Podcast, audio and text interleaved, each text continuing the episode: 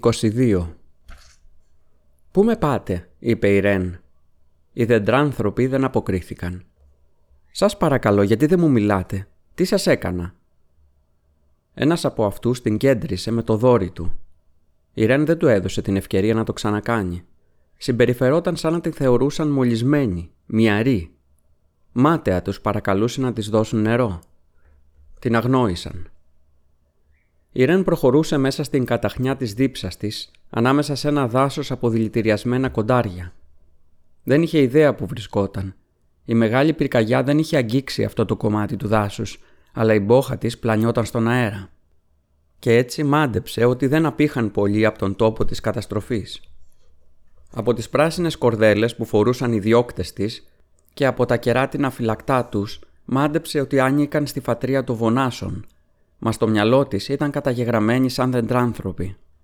Τα ρούχα τους ήταν πλεγμένα από καστανοκίτρινο πό φλοιό και είχαν τρυπήσει τους λοβούς των αυτιών τους με μασούρια από φλοιούς δέντρων. Τα ξυρισμένα κρανία τους ήταν πασπαλισμένα με κίτρινο πυλό για να μοιάζουν με το φλοιό των δέντρων και τα γένια των αντρών ήταν τυλιγμένα σε κομμάτια φλοιού για να μοιάζουν με μπλεγμένες ρίζες.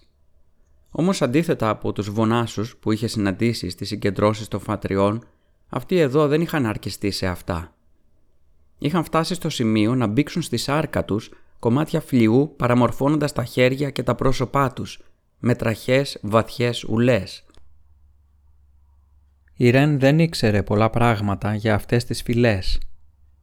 Κάποιοι από τη φατρία της, ανάμεσά τους και ο Φιν και Ντίν, είχαν ένα όρθιο ζιγ-ζακ σε κάθε τους χέρι για να διώχνουν τους δαίμονες από κοντά τους. Ήταν επώδυνο να φτιάξει κανείς κάτι τέτοιο. Αφού χάραζαν το δέρμα με θράψματα πυρητόλιθου, άλυφαν την πληγή με ένα πολτό από φλαμουριά και λιχίνες και έδαιναν σφιχτά το τραύμα. Η Ρεν φαντάστηκε πώς θα ένιωθε αν της χαράκωναν το πρόσωπο και το στομάχι της φύχτηκε. Έφτασαν σε ένα άλλο ριάκι και η Ρεν τους παρακάλεσε ξανά να την αφήσουν να πιει νερό. Οι κυνηγοί την κοίταξαν, αλλά τα μάτια τους ήταν ανένδοτα. Όχι νερό. Το φως της μέρας έσβηνε όταν έφτασαν τελικά στον καταβλισμό. Η Ρεν ζαλίζονταν από τη δίψα. Ο καταβλισμός των Βονάσων βρισκόταν σε ένα κύλωμα που το παρακολουθούσαν άγρυπνες ερυθρελάτες. Τα κομμάτια των πεύκων που σηκωκαίγονταν ξέρναγαν καπνό και ένα πορτοκαλί φως, ενώ η μυρωδιά από το αίμα των δέντρων έκανε τα μάτια της να δακρύζουν. Γύρω από ένα πεύκο ήταν συγκεντρωμένα αρκετά χαμηλά καλύβια από φλοιό μύδας. Έξω από κάθε καλύβι ήταν αραδιασμένες ένα σωρό ξύλινες ασπίδες κάνοντάς το να μοιάζει με φωλιά γιγάντιων σκαθαριών και μία φωτιά περικυκλωμένη από πέτρες. Από τον κορμό του πεύκου κρεμόταν ένα κερασφόρο κρανίο βονάσου. Από κάτω μία παρέα σιωπηλά παιδιά έστριβαν σωρούς από κοπανισμένη ρίζα ερυθρελάτης για να την κάνουν σπάγκο. Κοίταξαν τη Ρένα ανέκφραστα. Όπως και οι ενήλικες είχαν παραμορφώσει τα πρόσωπά τους με διάφορες ουλές πολλές ήταν καλυμμένες με μία κρούστα αίμα. Η Ρεν διαπίστωσε ότι κανείς τους δεν έμοιαζε με αρχηγό ή με μάγο, αλλά παρατήρησε ότι δεν άνοικαν όλοι στη φατρία των Βονάσων. Υπήρχαν άνθρωποι και από άλλες φατρίες. Κάποιοι είχαν μαύρα μαλλιά πλεγμένα κοτσίδες. Δύο οι γυναίκες, μία οι άντρες. Και τα πρόσωπά τους δεν ήταν σημαδεμένα, αλλά βαμμένα με μία ερυθρή σκόνη από αλεσμένο κορμό πεύκου. Επιπλέον τα πάντα ήταν βαμμένα κόκκινα. Τα χείλη, η χωρίστρα στα μαλλιά, ακόμα και τα νύχια τους. Οι γυναίκες φορούσαν μία απλή δωρά ζαρκαδιού, αλλά οι άντρες είχαν υπέροχες ζώνες από μαύρη και χρυσαφένια γούνα. Ήταν από τη φατρία του Λίγκα. Τόσο η Βόναση όσο και οι Λίγκες την υποδέχτηκαν με το ίδιο αφιλόξενο βλέμμα. Δεν ήξεραν τι σημαίνει έλεος. Όταν οι διώκτες της πλησίασαν τις πυρές, στρογγυλοκάθισαν κοντά στο καπνό αφήνοντάς τον να αιωρηθεί πάνω από τα κεφάλια τους. Έσπρωξαν τη Ρέν να καθίσει κοντά στον καπνό σαν να ήθελαν να την εξαγνίσουν και έπειτα την έσυραν στο πεύκο και την ανάγκασαν να γονατίσει. Οι γυναίκες βγήκαν από τα καλύβια τους. Όπως και οι άντρες είχαν και αυτές χαράξει τα πρόσωπά τους με φλοιό, αλλά τα κακαδιασμένα τους κεφάλια ήταν διάστηκτα από μικροσκοπικούς κόνους κλήθρας. Φορούσαν χιτώνες, αλλά όχι σκελέα. Μία από αυτές κρατούσε ένα ασκό με νερό. «Σε παρακαλώ», μουρμούρισε η Ρεν. «Διψάω πάρα πολύ». Η γυναίκα την αγριοκοίταξε. Η Ρεν χτύπησε αδύναμα το έδαφος με τις γροθιές. «Σε παρακαλώ». Ένας γέροντας έσκυψε και την κοίταξε. Ήταν ο πιο άσχημος, ο πιο δασίτριχος άντρας που είχε δει ποτέ της. Παρότι προέρχονταν από τη φατρία των βονάσων, δεν είχε ξηρίσει το κεφάλι του. Είχε απλώς πασαλείψει τη χέτη και τα γένια του με πυλό που είχε πήξει και κρεμόταν βαρύς εδώ και εκεί. Σκληρές τρίχες φύτρωναν από τα αυτιά και τα ρουθούνια του, ενώ τα φρύδια του έμοιαζαν με μπερδεμένα αναρχητικά φυτά που κρεμόταν πάνω από τα σπηλαιώδη μάτια του. Με το βλογιοκομμένο δάκτυλό του σκούντισε το φυλαχτό από πρασινόλιθο που είχε περασμένο στον καρπό της. Η Ρεν τεινάχτηκε προς τα πίσω. Ο άντρας έφτιασε αειδιασμένος και απομακρύνθηκε κουτσένοντας. Ένας νέος άντρας βγήκε από ένα καλύβι. Το πρόσωπό του ήταν ένας ιστός από υλές. Η Ρεν του έδειξε τον ασκό με το νερό. «Σε παρακαλώ», τον νικέτευσε. Με νοήματα ο άντρας έδωσε μία διαταγή και η γυναίκα απίθωσε τον ασκό με το νερό μπροστά στη Ρεν. Εκείνη τον άρπαξε και άρχισε να πίνει λέμαργα. Σχεδόν αμέσως οι παλμοί που συγκλώνιζαν το κεφάλι της υποχώρησαν και η δύναμη γύρισε ξανά στα μέλη της. «Σε ευχαριστώ», είπε. Μία άλλη γυναίκα έφερε μία μεγάλη γαβάθα από φλοιό δέντρου και την απίθωσε μπροστά στους κυνηγούς. Μέσα στην καρδιά της Ρεν φούντωσε η ελπίδα. Το φαγητό όμως χοβολούσε. Τώρα η βόναση της φαινόταν πιο ήμερη. Η γυναίκα έβαλε λίγο φαγητό σε μια μικρότερη γαβάθα και το προσέφερε στο δάσος, ακουμπώντας τη γαβάθα στη διχάλα ενός πεύκου. Έπειτα πήρε με την κουτάλα άλλο λίγο και το άφησε μπροστά στη Ρεν. Ήταν ένα νοστιμότατο μείγμα από τσουκνίδες και κομμάτια κρέας, πιθανότατα σκίγουρου, και η κοιλιά της Ρεν γουργούρισε. Η γυναίκα χτύπησε τα δάχτυλα στο στόμα της και της έκανε νόημα. «Φάε». Ο άντρας που της είχε επιτρέψει να πιει ξερόβηξε για να καθαρίσει το λαιμό του. «Εσύ», είπες στη Ρεν με βραχνή φωνή από την αχρηστία, «πρέπει να ξεκουραστείς και να φας». Η Ρεν κοίταξε πρώτα αυτόν και έπειτα τη γαβάθα. Μετά ξανά αυτόν. «Μου είπα να ξεκουραστώ», είχε πει ο Γκαούπ. «Μου έδωσαν τροφή και μετά μου έκοψαν το χέρι.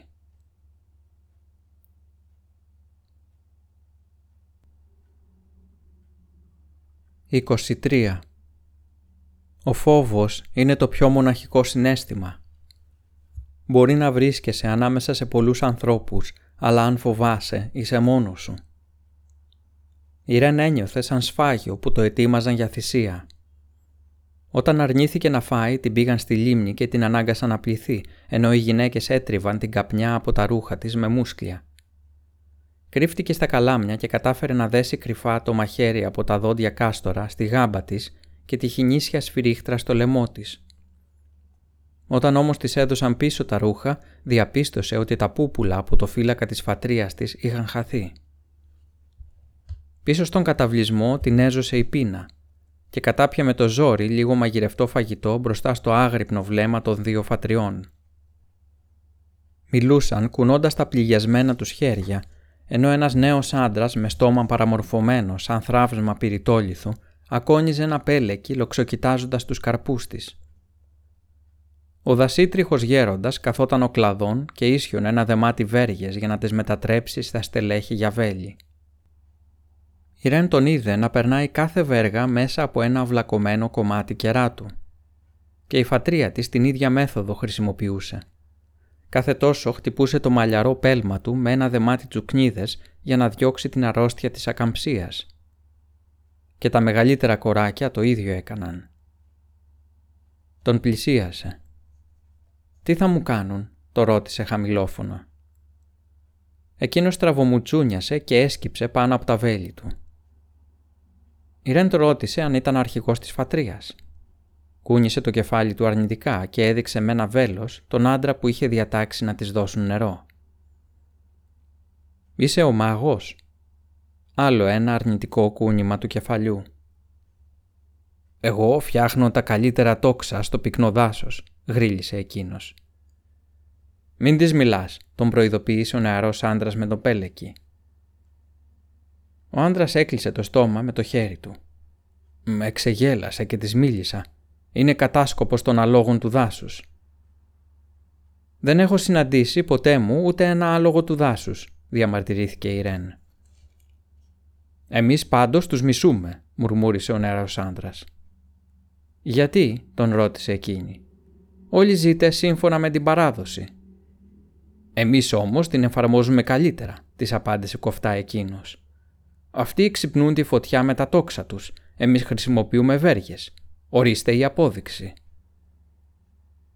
«Μόνο εμείς ακολουθούμε την αληθινή παράδοση», είπε μια γυναίκα που είχε καλύψει το κεφάλι της με πυλό.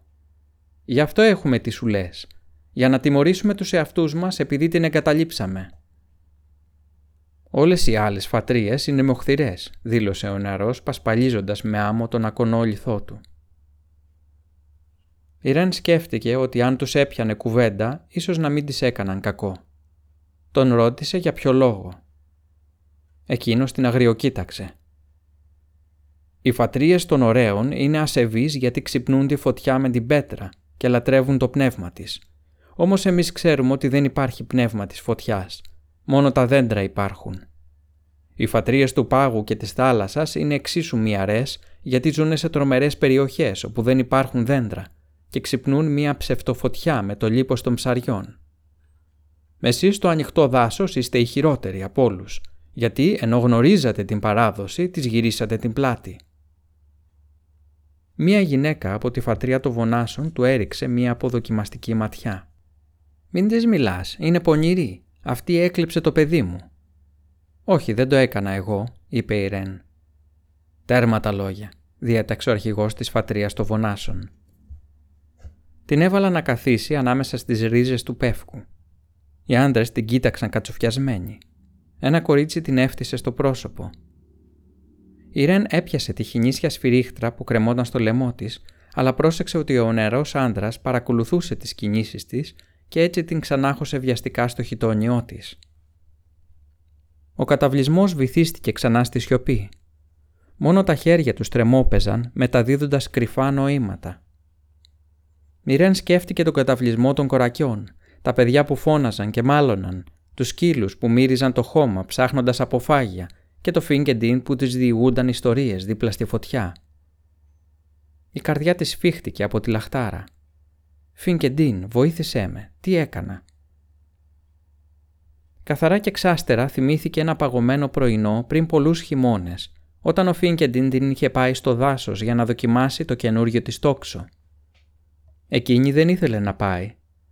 Πριν από λίγο καιρό είχε πεθάνει ο πατέρας της και τα άλλα παιδιά δεν την έπαιζαν.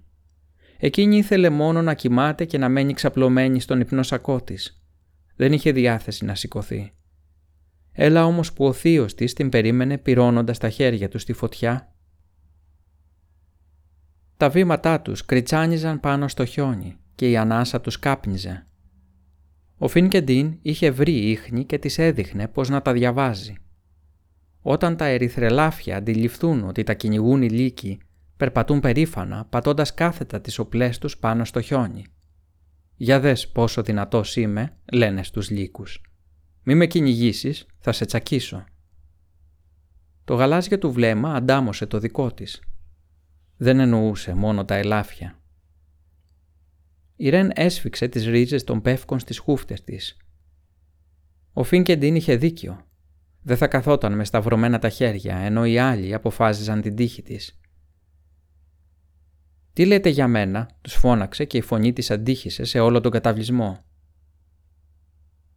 Κεφάλια στράφηκαν, χέρια κοκάλωσαν. Αν αποφασίζετε τι θα με κάνετε, οφείλετε να μου το πείτε. Δεν είναι δίκαιο να μου το κρύβετε. Ο αρχηγός των Βονάσων σηκώθηκε όρθιος. Οι Βόνασοι έχουν πάντα δίκιο. Τότε μιλήστε μου, είπε η Ρεν. Για πρώτη φορά μίλησε ο αρχηγός των Λιγκών. Ποια είσαι; Εκείνη σηκώθηκε όρθια. Είμαι η Ρεν από τη φατρία του Κόρακα.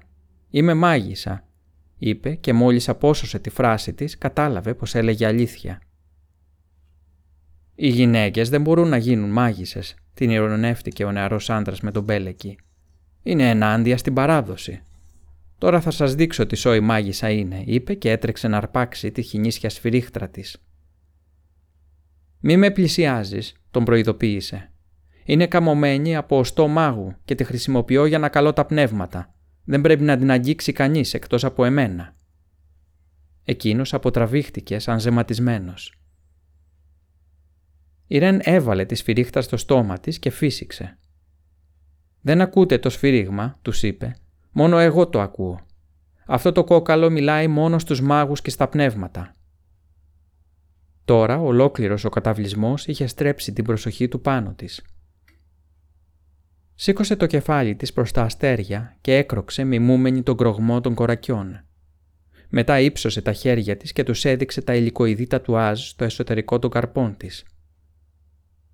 «Κοιτάξτε τα σημάδια που έχω πάνω μου. Είναι τα σημάδια της αστραπής, τα δόρατα του πνεύματος της οικουμένης που κυνηγούν τους δαίμονες και τους κατατροπώνουν στα βράχια τα δώρατα που ξυπνούν τη φωτιά στα δέντρα. Όποιος προσπαθήσει να με βλάψει θα πάθει κακό. Η φωνή της ακούγονταν απόκοσμη, σαν την ηχό της μητέρας της. Λίγο την ένοιαζε. Η Σεχρού μπορεί να ήταν πολλά πράγματα, μα πάνω απ' όλα ήταν μία παντοδύναμη μάγισσα. Πάνω από τα δέντρα η Ρεν είδε το κυρτό φεγγάρι να περιπλανιέται ψηλά στον ουρανό. Ήταν νεκρό όταν σκοτώθηκε ο Μπέιλ, αλλά τώρα είχε δυναμώσει. Το ίδιο και εκείνη. Αν είναι μάγισσα, είπε ο αρχηγός των Λιγκών, είναι μάγισσα του ανοιχτού δάσους. Το πνεύμα της οικουμένης δεν είναι ευχαριστημένο με την παρουσία της εδώ. Γι' αυτό δεν έρχεται κοντά μας. Κεφάλια συγκατένευσαν, χέρια φτερούγησαν στον αέρα. «Αυτή έκλεψε το παιδί μου», επανέλαβε η γυναίκα από τη φατρία των φωνάσεων. «Αυτή το πήρε για να το κάνει τόκοροθ». «Όχι», είπε η Ρεν. «Εγώ κυνηγώ αυτόν που το έκλεψε». «Και ποιος είναι αυτός» τον ρώτησε καχύποπτα ο αρχηγός των Βονάσων. «Ο Θίαζη», απάντησε εκείνη. «Ο Θίαζη, ο μάγος της Βελανιδιάς». Οι πάντες έσμιξαν τα φρύδια τους δύσπιστοι και ο γέροντας την κοίταξε απογοητευμένος, σαν να την είχε πιάσει να λέει ψέματα. «Από τη φατρία της Βελανιδιάς δεν έμεινε κανείς. Όλοι πέθαναν», είπε. «Ο ψυχοφάγος όμως ζει», είπε η Ρεν. Οδηγήστε με στο μάγο σας και θα σας το αποδείξω. Ο μάγος μας βρίσκεται στο καταφύγιο της προσευχής, είπε ο αρχηγός των Βονάσων, και δεν δέχεται ξένους. Αν ήσουν στα αλήθεια μάγισσα, γρίλησε ο νέος άντρας, θα το ήξερες. Οι άνθρωποι συγκατένευσαν. Ο όχλος την περικύκλωσε. Τα σημαδμένα τους πρόσωπα την κοίταζαν εχθρικά. Τα κόκκινα χέρια τους άδραξαν δηλητηριώδη δόρατα τα γόνατά της έτρεμαν, αλλά η Ρεν δεν δίλιασε. Αν δίλιαζε, θα έχανε το παιχνίδι. Ένα βραχνό κρόξιμο αντίχησε στο δάσος. Όλα τα κεφάλια στράφηκαν στον ουρανό. Μία σκιά τους έκρυψε τα άστρα και ο Ριπ κούρνιασε σε ένα κλαδί του πεύκου, καρφώνοντας τα μαύρα μάτια του στη Ρεν. Εκείνη τον καλωσόρισε με ένα κρογμό και ο Ριπ πέταξε και κάθισε στον ώμο της, με ένα γδούπο. Έμπηξε τα νύχια του βαθιά στο πανοφόρι της και τα σκληρά φτερά του της χάιδεψαν το μάγουλο. Η Ρεν έβγαλε ένα κελαριστό ήχο και ο Ριπ σήκωσε το ράμφος του και μισάνοιξε τα φτερά του. Όλοι αποτραβήχτηκαν σφίγγοντας τα φυλαχτά από το φύλακα της φατρίας τους. Στην άκρη του καταβλισμού εμφανίστηκε ένας λύκος. Ένα κύμα ανακούφισης κυρίευσε τη Ρεν. Αφού γλίτωσε ο λύκος από τη φωτιά, τότε μπορεί να γλίτωσε και ο τόρακ. Τα κεχριμπαρένια μάτια του λύκου σάρωσαν τον καταβλισμό και στάθηκαν στη ρεν. Το τριχωμά του ήταν ορτσωμένο. Οι μύες των μακριών ποδιών του τεντωμένοι. Με ένα της νεύμα ήταν έτοιμος να τρέξει να τη βοηθήσει. Όμως η εμφάνισή του ήταν αρκετή. Θα κινδύνευε αν έκανε κάτι παραπάνω. «Ραφ», τον προειδοποίησε η Ρεν. Εκείνος έγειρε το κεφάλι στο πλάι μπερδεμένος. «Ραφ», του είπε ξανά εκείνη. Ο λύκος έκανε στροφή και εξαφανίστηκε στα δέντρα. Όλοι ανέπνευσαν ανακουφισμένοι. Ο νεαρός στεκόταν εμβρόντιτος με τον μπέλεκι στο χέρι. Ο γέροντας ξερόβηξε για να καθαρίσει το λαιμό του. Νομίζω, είπε, ότι θα ήταν φρόνιμο να μην την πειράξουμε. Ο Λύκος ήταν μπερδεμένος και φοβισμένος. Η καυτή γη τσουρούφλιζε τα πέλματά του και δεν μπορούσε να εντοπίσει το ψηλό κουτσονούρι. Το λαμπερό κτίνος είχε καταπιεί όλες τις μυρουδιές. Μετά η λικαδερφή τον είχε καλέσει με το ουρλιαχτό της, αλλά έπειτα τον πρόσταξε να φύγει. Εκείνος όμως δεν έφυγε. Έμεινε κοντά στη φωλιά. Οι κουτσονούριδες βρωμοκοπούσαν φόβο και μίσος. Μισούσαν τη λικαδερφή, αλλά φοβόντουσαν να της κάνουν κακό. Όμως και η λικαδερφή ήταν τρομαγμένη, αν και το έκρυβε πολύ καλά. Σε αυτό οι κουτσονούριδες ήταν πολύ πιο επιδέξιοι από τους κανονικούς λύκους. Ο λύκος ανακάλυψε ένα μικρό στεκούμενο νερό κοντά στη φωλιά και δρόσισε τα πονεμένα πέλματά του στη λάσπη. Πλατσούρισε πιο βαθιά και ξέπλυνε την πόχα του λαμπερού κτίνους από τη γούνα του. Όταν γύρισε στη φωλιά, φράνθηκε μία αλλαγή. Οι κουτσονούριδες ετοιμαζόταν να μετακινηθούν. Ο Λύκος αποφάσισε να τους ακολουθήσει για να μην αφήσει την λικαδερφή από τα ρουθούνια του. Μετά μπορεί να εμφανιζόταν και ο ψηλός κουτσονούρης. Δύο κυνηγοί από τη φατρία του Λίγκα μπήκαν στον καταβλισμό ξέπνοοι και καταϊδρωμένοι και μιλούσαν στους αρχηγούς με ξέφρενα νεύματα και χειρονομίες. Η Ρεν προσπάθησε, μα δεν κατάφερε να παρακολουθήσει τι συνέβαινε. Ο λύκος είχε φύγει, αλλά τα κοράκια έπαιζαν στο πεύκο. Κρεμόταν από τα κέρατα των βονάσων, έπεφταν και λίγο πριν να χτυπήσουν στο έδαφος, στροβιλίζονταν, πετούσαν ψηλά και όλο πάλι από την αρχή. Ο νεαρός άντρας τα λαξοκοίταζε εχθρικά, όμως ο γέροντας ανασήκωσε τους ώμους. Κοράκια είναι, τους αρέσουν τα παιχνίδια και οι πονηριές. Η Ρένα αναρωτήθηκε μήπως αναφέρονταν στην ίδια. Ορίστε, της είπε εκείνος. Πάρε, αλλά δεν μπορώ να σου δώσω τα βέλη σου. Κατάπληκτη τον είδε να της δίνει το τόξο της. Το είχε καθαρίσει και το είχε λιπάνει. Είχε κυρώσει ακόμα και τη χορδή του. «Ευχαριστώ», είπε η Ρεν. Εκείνος μούγκρισε. «Είναι καλό τόξο και εσύ το φροντίζεις. Αντίθετα με μερικούς μερικούς», είπε και ανατρίχιασε γεμάτο συμπόνια για όλα τα παραμελημένα τόξα. «Όμως η χορδή του έχει ξεφτύσει. Δώσ' μου τη ρεζέρβα σου και θα την αντικαταστήσω». Η Ρεν δίστασε. «Αυτή είναι η ρεζέρβα μου», είπε ψέματα. Εκείνος την κοίταξε απορριμμένος μέσα από τα θαμνώδη φρύδια του. Μήπως ήθελε να τη στήσει παγίδα ή τη συμβούλευε να χρησιμοποιήσει όσα όπλα διέθετε; Ετοιμαζόταν να το ρωτήσει γιατί της το έδινε πίσω, αλλά ο νεαρός άνδρας έτρεξε γρήγορα προς το μέρος τους. «Αποφασίστηκε», είπε στο γέροντα. «Θα εγκαταλείψουμε τον καταβλισμό». «Πού θα πάμε» ρώτησε η Ρεν. Ο νεαρός δεν έδωσε σημασία στα λόγια της, αλλά ο γέροντας την κοίταξε δαγκωμένος. «Συγγνώμη», μουρμούρισε και απομακρύνθηκε κουτσένοντας. Προτού η Ρεν προλάβει να κρεμάσει το τόξο στον ώμο της, κάποιοι έδεσαν τους καρπούς της και κάλυψαν τα μάτια της.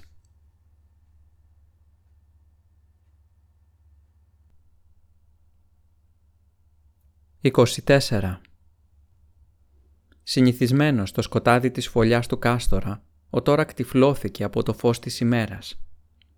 Πιάστηκε από ένα κλαδί ανοιγοκλίνοντας τα μάτια του και έφτισε νερό της λίμνης. Ήταν θολό από την καπνιά. Η παλάμη του έγινε κατάμαυρη. Ο αέρας ήταν θαμπός από τον πικρό σκούρο καπνό. Σκαρφάλωσε στα κλαδιά της φωλιάς και κοίταξε ολόγυρα.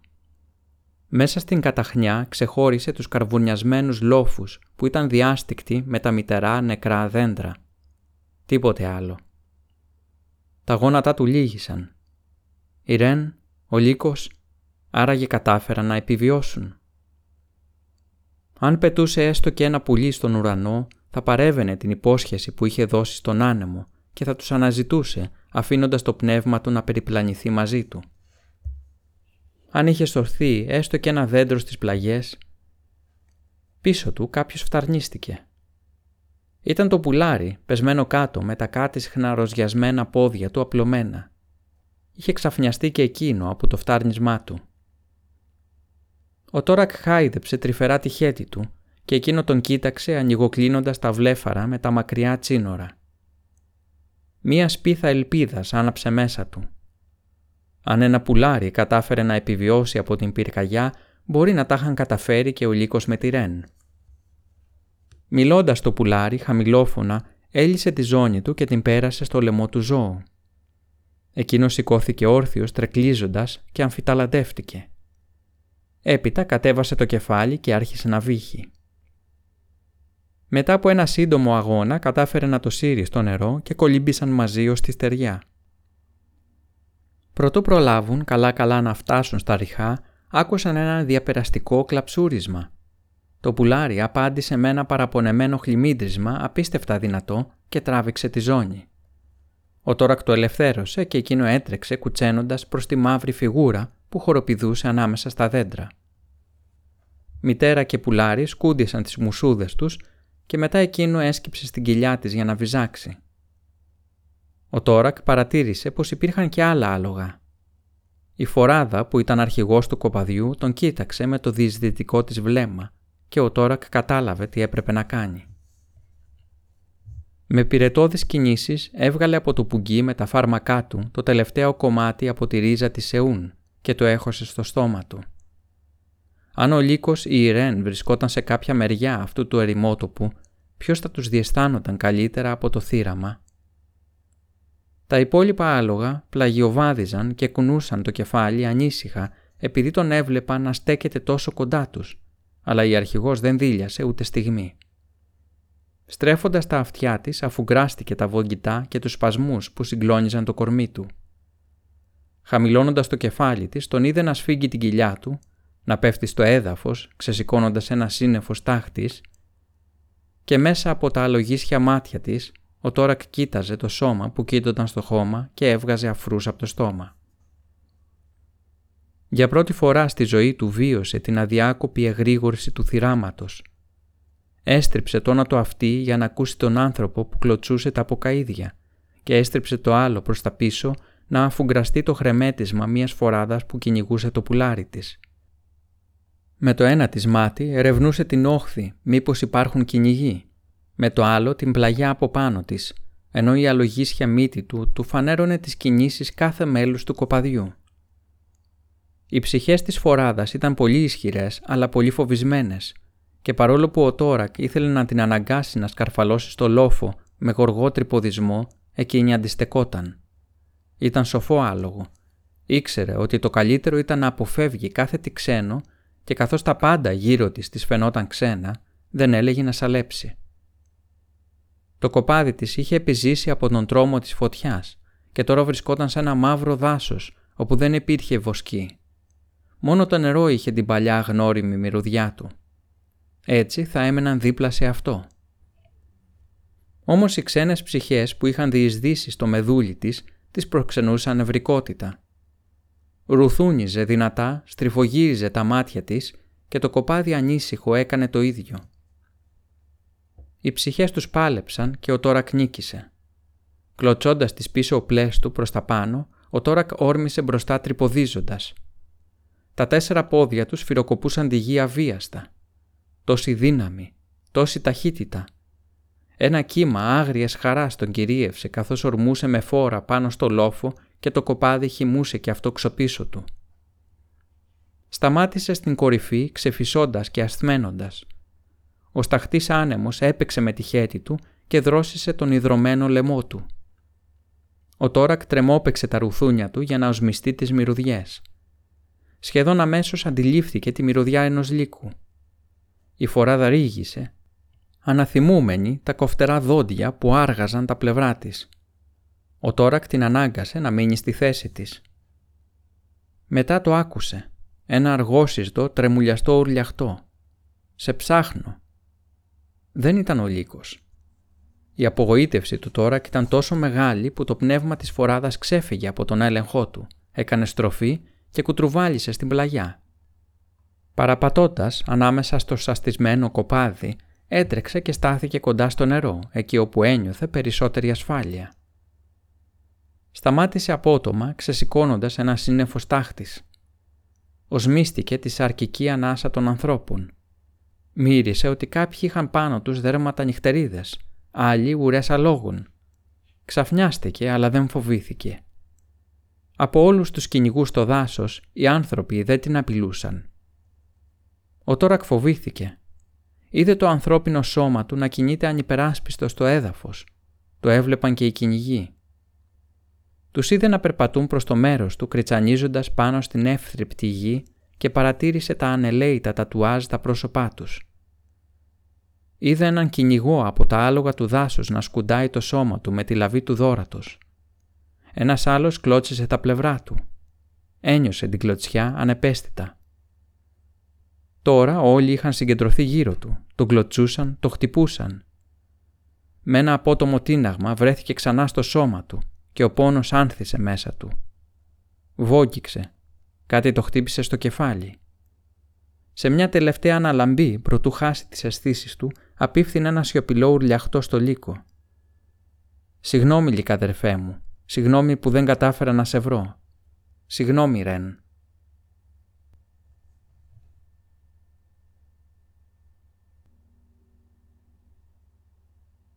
«25. Την έσερναν και την έσπροχναν, ώσπου η Ρεν έχασε την αίσθηση του χρόνου. Μερικές φορές τη μετέφεραν σηκωτή, άλλες φορές την έριχναν σε ένα μονόξυλο.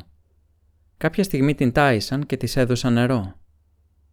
Τη φλόμωσε η μπόχα του καβουρνιασμένων πτωμάτων και κατάλαβε ότι διέσχιζαν τον ερημότοπο. Της φάνηκε ατελείωτος, αλλά τελικά τους περικύκλωσαν τα χουχουτίσματα από τις κουκουβάγες και τα θροίσματα των φύλων.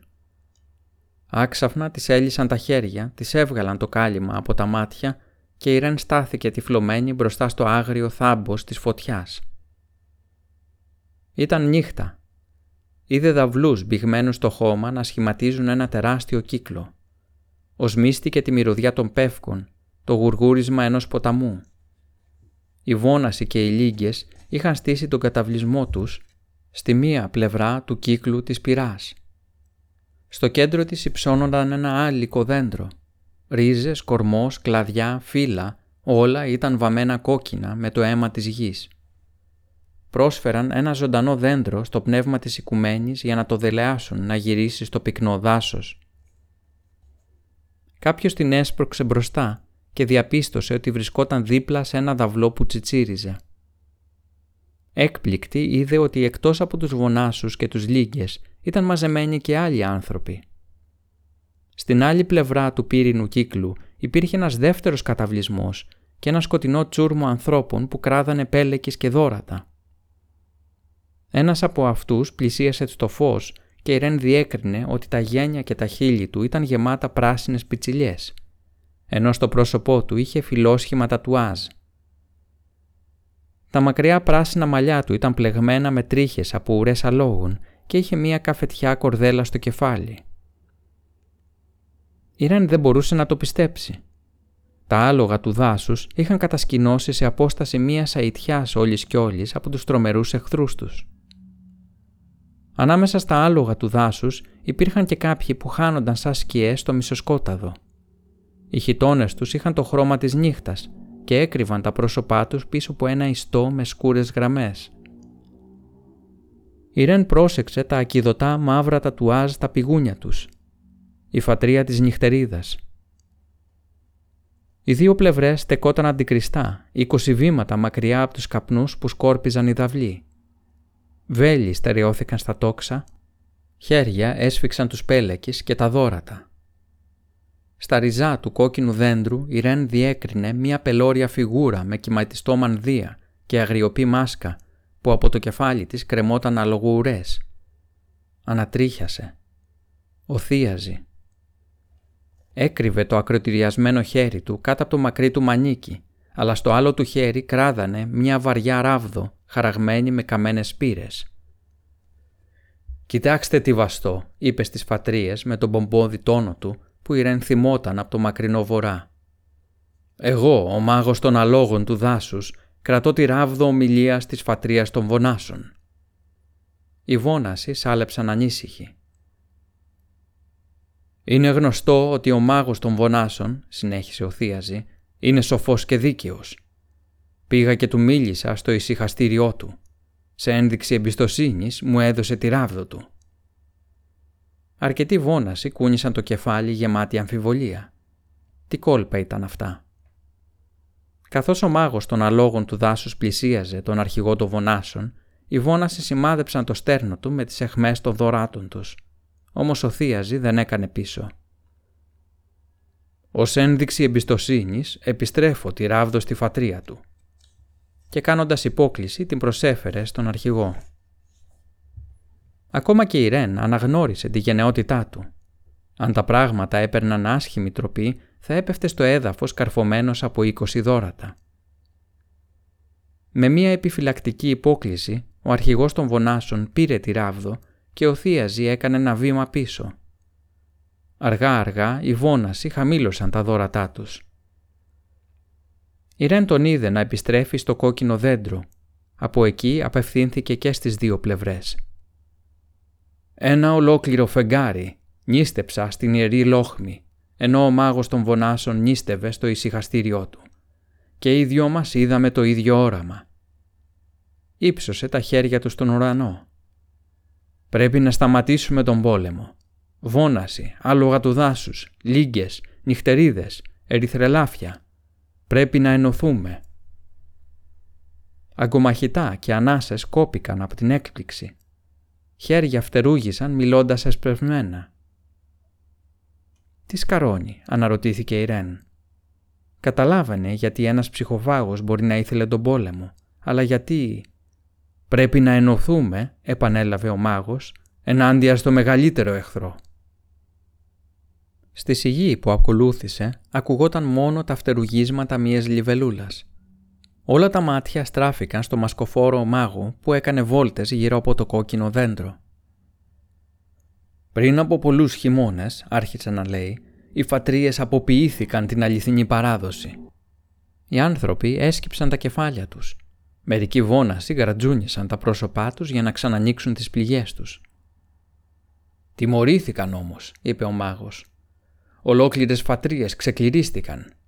Τα ζαρκάδια, οι κάστορες, οι βελανιδιές. Από τότε ένα σωρό έπληξαν τους ανθρώπους του πυκνού δάσους και όλα προκλήθηκαν από τους ξένους, από τους άπιστους που απομακρύνθηκαν από την παράδοση. «Δεν έγιναν έτσι τα πράγματα», συλλογίστηκε η Ρεν.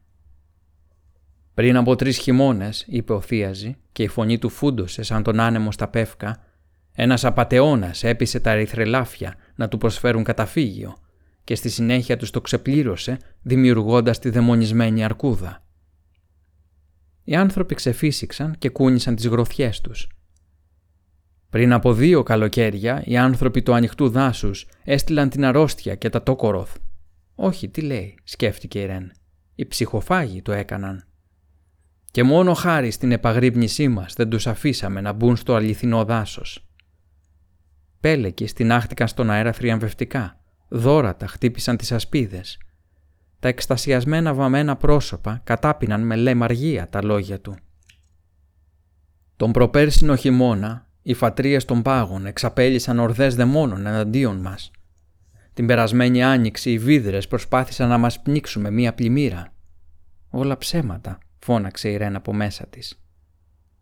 Αυτή την άνοιξη ξένοι έκλεψαν τα παιδιά μας και έστειλαν τη μεγάλη φωτιά να μας καταστρέψουν, όμως δεν τα κατάφεραν. Οι ασπίδες κροτάλησαν πιο δυνατά. Όλον αυτόν τον καιρό προσπαθούσαμε να αντισταθούμε. Τώρα όμως, είπε και κοίταξε τον κύκλο με τους δαυλούς γύρω του, πρέπει να πολεμήσουμε. Όλα τα δεινά μας προέρχονται από τους ξένους. Προσπαθούν να μας καταστρέψουν γιατί ακολουθούμε την παράδοση. Αλλά εμείς που προερχόμαστε από το πυκνό δάσος το αληθινό δάσος, πρέπει να ενωθούμε, να ξεσηκωθούμε και να συντρίψουμε το ανοιχτό δάσος. Οι λαριγκισμοί έκαναν τα πεύκα να τρέμουν και σφυροκόπησαν τα στέρια. «Βγάλτε τις κορδέλες από τα κεφάλια σας», βροντοφώναξε ο μάγος.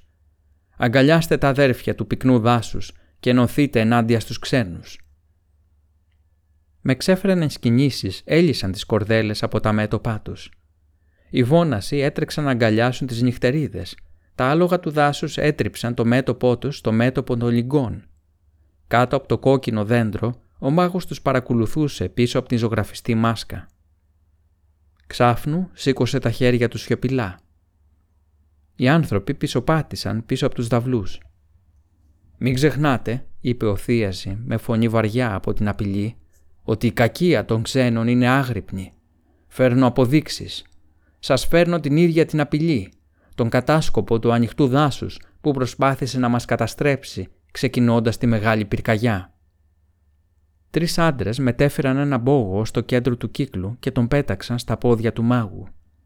Η Ρεν διέκρινε μία μορφή που πάλευε παγιδευμένη σε ένα δίχτυ. Δαγκώθηκε για να μην φωνάξει. Η μορφή βόγγιξε. Ήταν ο Τόρακ.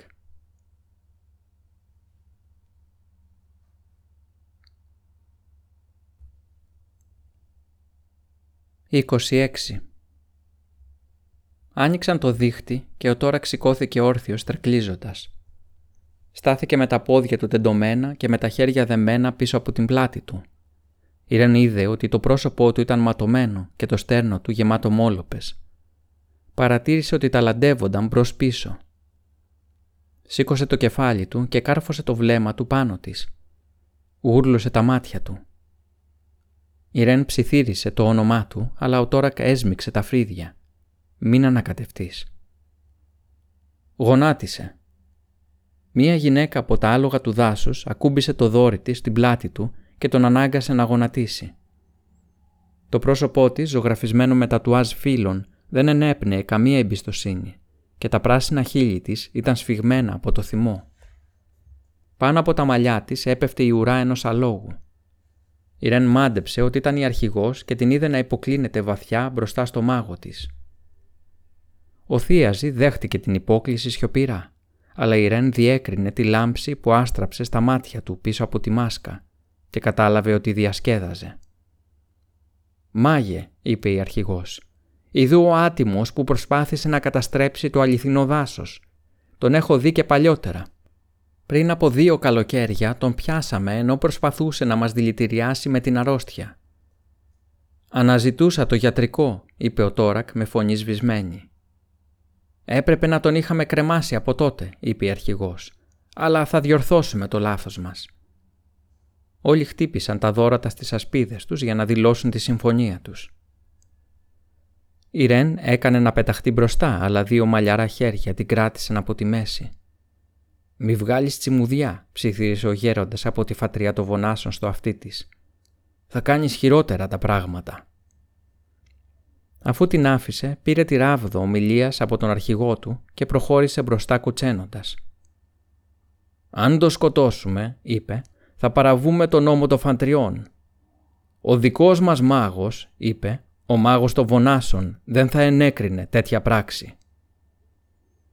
«Δεν είναι λάθος να σκοτώσουμε έναν άπιστο», αντίχησε η βροντερή φωνή του θείαζη στο ξέφωτο. «Και δεν πρόκειται για ένα συνηθισμένο άπιστο, Κοιτάξτε την ουλή στο στέρνο του. Προσπαθεί να κρύψει τη μοχθηρή του φύση. Κοιτάξτε το τατουάζ στο μέτωπό του. Είναι το σημάδι του εξόριστου. Η Ρεν δεν άντεξε άλλο. «Δεν είναι εξόριστος πια», φώναξε. Ο Φιν και Ντίν τον δέχτηκε και όλες οι φατρίες συμφώνησαν. «Το πυκνό δάσος δεν συμφώνησε ποτέ», απάντησε η ζωγραφισμένη μάσκα. Ο αρχηγός των κορακιών προσπάθησε να αλλάξει τον νόμο των φαντριών, αλλά τον νόμο των φατριών κανείς δεν μπορεί να τον αλλάξει. «Εκτός από εσένα», είπε ο Τόρακ. «Σιωπή», σφύριξε η αρχηγός των αλόγων του δάσους. Ο Τόρακ σήκωσε το κεφάλι και αγριοκοίταξε το θίαζι. «Εσύ παρεβαίνεις τον νόμο των φατριών όποτε θέλεις, έτσι δεν είναι θίαζι». Τα σαστισμένα πρόσωπα του όχλου στράφηκαν στον θίαζι. «Πετσοκόβεις κυνηγούς, συνέχισε ο Τόρακ. «Δολοφόνησες τον πατέρα μου τον αδελφό μου. Σιωπή, τσίριξε η αρχηγός των αλόγων του δάσους. Πώς τολμάς να προσβάλλεις το μάγο μας; Δεν είναι ο μάγος σας, τους πέταξε ο Τόρακ, πασχίζοντας να σηκωθεί όρθιος. Είναι ψυχοφάγος. Οργισμένες κραυγές ακούστηκαν από το πλήθος, αλλά ο Θίαζη απάντησε με θριαμβευτικό τόνο. Μόνος του σκάβει το λάκκο του. Τα λόγια του είναι η απόδειξη της μοχθηρίας του. «Μα τι πάθατε όλοι σας», βροντοφώναξε ο Τόρακ. Τα δέντρα αναδεύτηκαν, οι δαυλοί τρεμούλιασαν. Ακόμα και η αρχηγός των αλόγων του δάσους έκανε ένα βήμα προς τα πίσω. Ο Τόρακ είχε τρομακτική όψη, με την απέσια ουλή στο στέρνο και τα μάτια του που γυάλιζαν, Τέριαζε απολύτως με όσα είχε πει ο Θίαζη. «Γιατί δεν σκέφτεστε λιγάκι», φώναξε στο πλήθος. «Δεν σας φαίνεται παράξενο που ο νέος σας μάγος έγινε ξαφνικά τόσο φιλοπόλεμος; Δεν καταλαβαίνετε ότι δεν είναι ένας από εσάς; Η Ρεν πρώτη φορά τον έβλεπε τόσο θυμωμένο. Η οργή του της θύμιζε την παγωμένη λύσα της αρκούδας των πάγων και την τρόμαξε. Τρόμαξαν και οι άλλοι όμως. Τα γέλια του θείαζη έλυσαν τα μάγια. «Κοιτάξτε πόσο απελπισμένος είναι. Ξέρει ότι είναι καταδικασμένος». Το πλήθος τρεμούλιασε από ανακούφιση. Ο μάγος τους είχε ξαναδώσει τη σιγουριά τους. «Άκουσα αρκετά και μπορώ να κρίνω», δήλωσε ο Θίαζη. Ένας εξόριστος στο αληθινό δάσος αποτελεί προσβολή για το πνεύμα της οικουμένης. Γι' αυτό δεν έρχεται κοντά μας το πνεύμα της οικουμένης. Ο εξόριστος πρέπει να πεθάνει. Σηκώθηκε άνεμος. Το ερυθρό δέντρο αναστέναξε. Η Ρεν στεκόταν εμβρόντιτη. Ο Τόρακ κοίταζε το θίαζι με αμήλικτο βλέμμα. «Αν», είπε ο γέροντας που κρατούσε τη ράβδο, «αν θέλουμε να κρατήσει αυτή η ανακοχή, πρέπει να συμφωνήσει και ο μάγος των Βονάσων».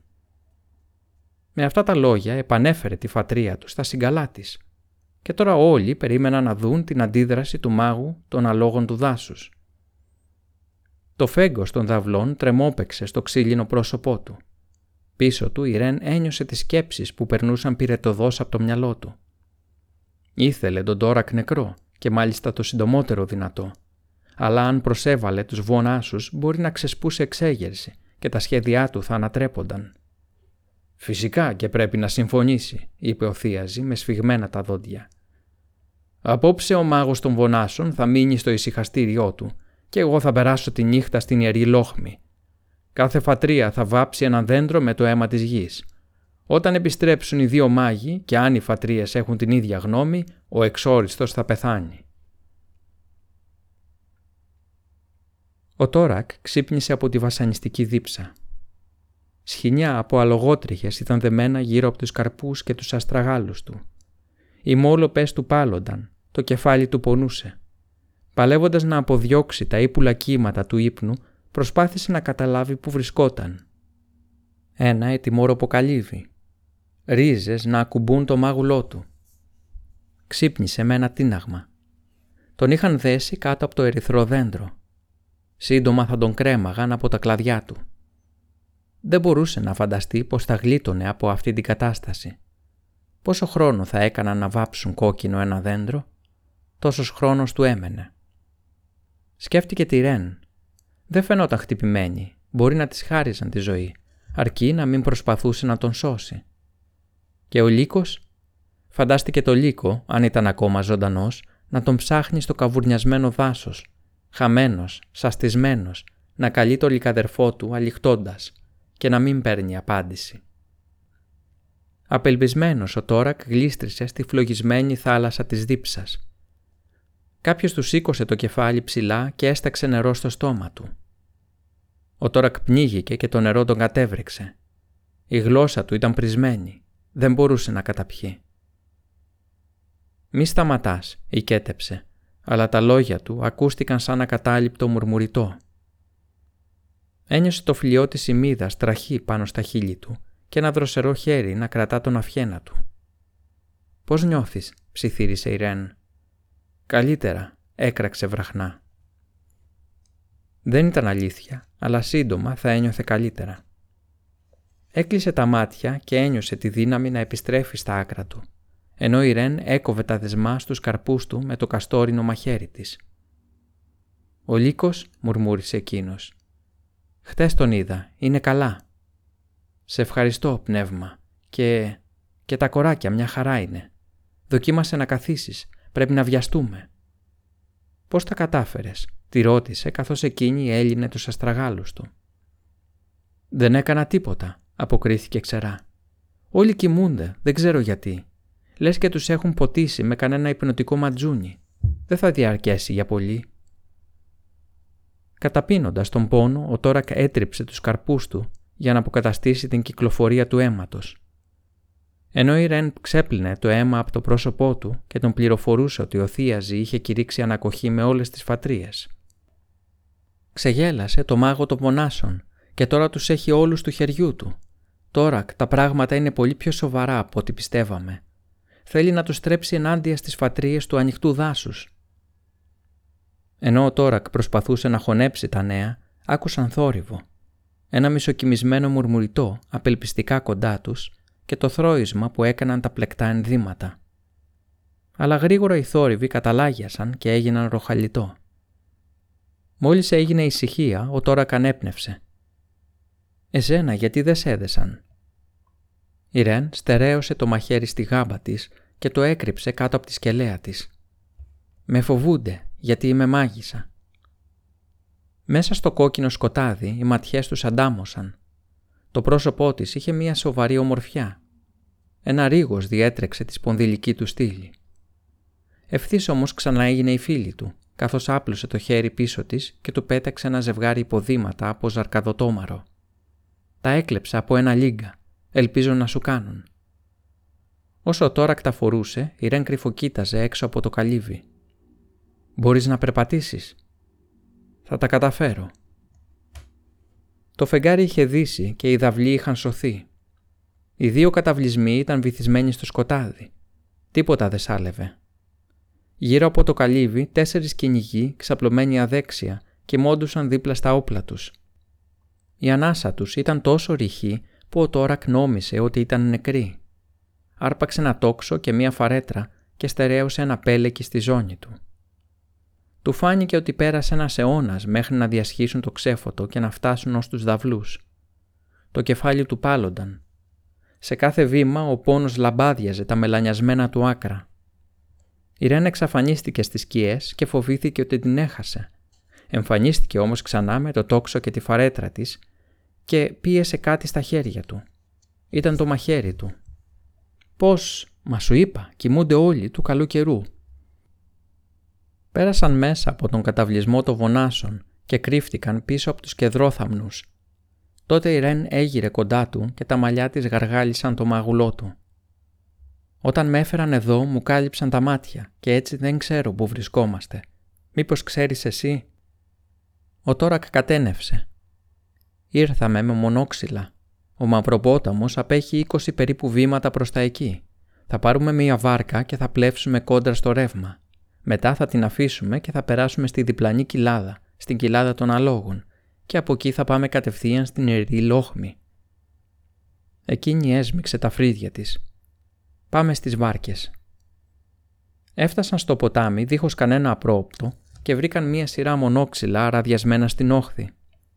Έριξαν αθόρυβα την τελευταία βάρκα στα ριχά και ο Τόρακ μπήκε μέσα. Ο πόνος από τους μόλοπες είχε καταλαγιάσει, ατονώντας από την αγωνία της περιπέτειας. «Το ρεύμα δεν είναι δυνατό», είπε σιγανά. «Αν τραβήξουμε κουπί με δύναμη μπορεί να τον προλάβουμε».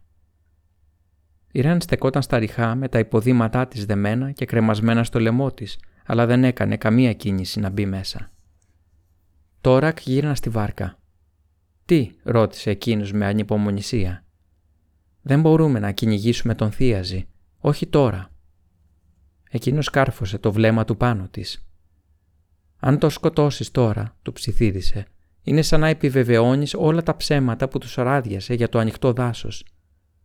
«Μαρέν, τι είναι αυτά που λες» Πρέπει να γυρίσουμε στο ανοιχτό δάσος, να βρούμε το Φινκεντίν, να ειδοποιήσουμε τις φατρίες για όσα συμβαίνουν.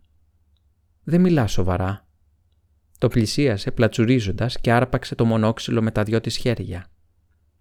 Τόρακ τους είδα αυτούς τους ανθρώπους. Κάνουν ό,τι τους λέει ο Θίαζη. Χαρακώνουν τα πρόσωπά τους, αυτοακροτηριάζονται. Είναι ικανοί να επιτεθούν στο ανοιχτό δάσος. Ο θυμός φούντωσε μέσα του. Έδωσα όρκο, Ρεν. Ορκίστηκα να εκδικηθώ τον αδερφό μου. Μιλάμε για κάτι πολύ πιο σοβαρό από την εκδίκηση. Δεν καταλαβαίνεις. Αν πεθάνει ο Θίαζη, όλοι θα πιστέψουν ότι πρόκειται για συνωμοσία του ανοιχτού δάσους. Μα δεν είναι ο μάγος τους. Μόλις πεθάνει θα το καταλάβουν. Δεν τους νοιάζει τόρακ. Σκέψου λίγο. Αν το σκοτώσεις θα είναι σαν να επαληθεύεις τα λόγια του και θα επιτεθούν. Το ανοιχτό δάσος θα αμυνθεί και μετά ο πόλεμος θα είναι αναπόφευκτος. Ήθελε να την αρπάξει από τους ώμους και να την ταρακουνήσει Είπες ότι θα με βοηθούσες. Τώρα θα με παρατήσεις; Η Ρεν αποτραβήχτηκε σαν να την είχε χτυπήσει. Αν τον κυνηγήσεις, θα με αναγκάσεις να φύγω. Κάποιος πρέπει να ειδοποιήσει το ανοιχτό δάσος. Στη φωνή της αντιχούσαν τα λόγια του Φινκεντίν, το ίδιο πείσμα να κάνει πάντα το σωστό, όποιο και αν ήταν το τίμημα. «Ρεν», της είπε, «δεν μπορώ να γυρίσω πίσω τώρα. Θέλω να έρθεις μαζί μου. Κάν το για μένα».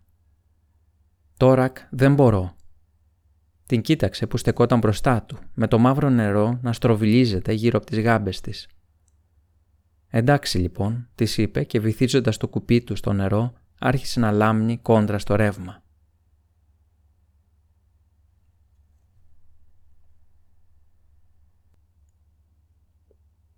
27. Η Ρεν στεκόταν στα νερά του παγωμένου ποταμού και κοιτούσε το σκοτάδι με βλέμμα ανέκφραστο. Δεν μπορούσε να πιστέψει ότι ο Τόρακ είχε φύγει στα αλήθεια. Θα καταλάβαινε το λάθος του.